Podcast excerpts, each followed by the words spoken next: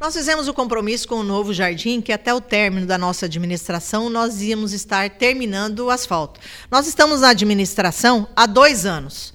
Tem a previsão, sim, de fazer esse asfaltamento no novo jardim. Tá?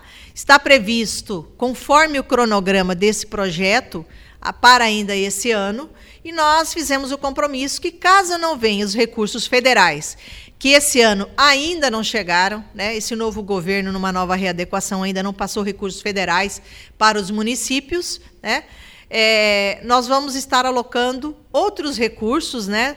Para estar contemplando o novo jardim.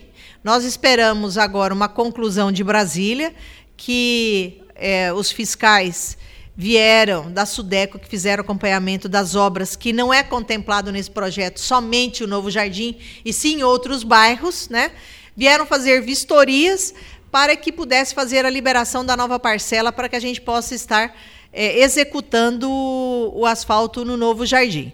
O que nós queremos salientar é que nós estamos dando a garantia da população que o asfalto vai ser feito. E a prefeitura sempre esteve aberta a qualquer tipo de informação. A população tem direito de saber.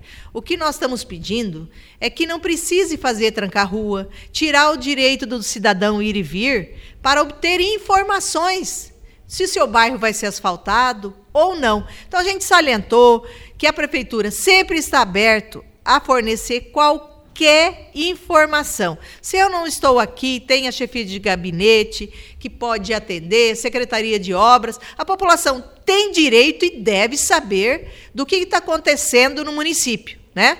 Então tem direito às informações. A gente está pedindo que não precise, não precisa fazer trancar a rua para simplesmente saber se vai ter asfalto no bairro ou não.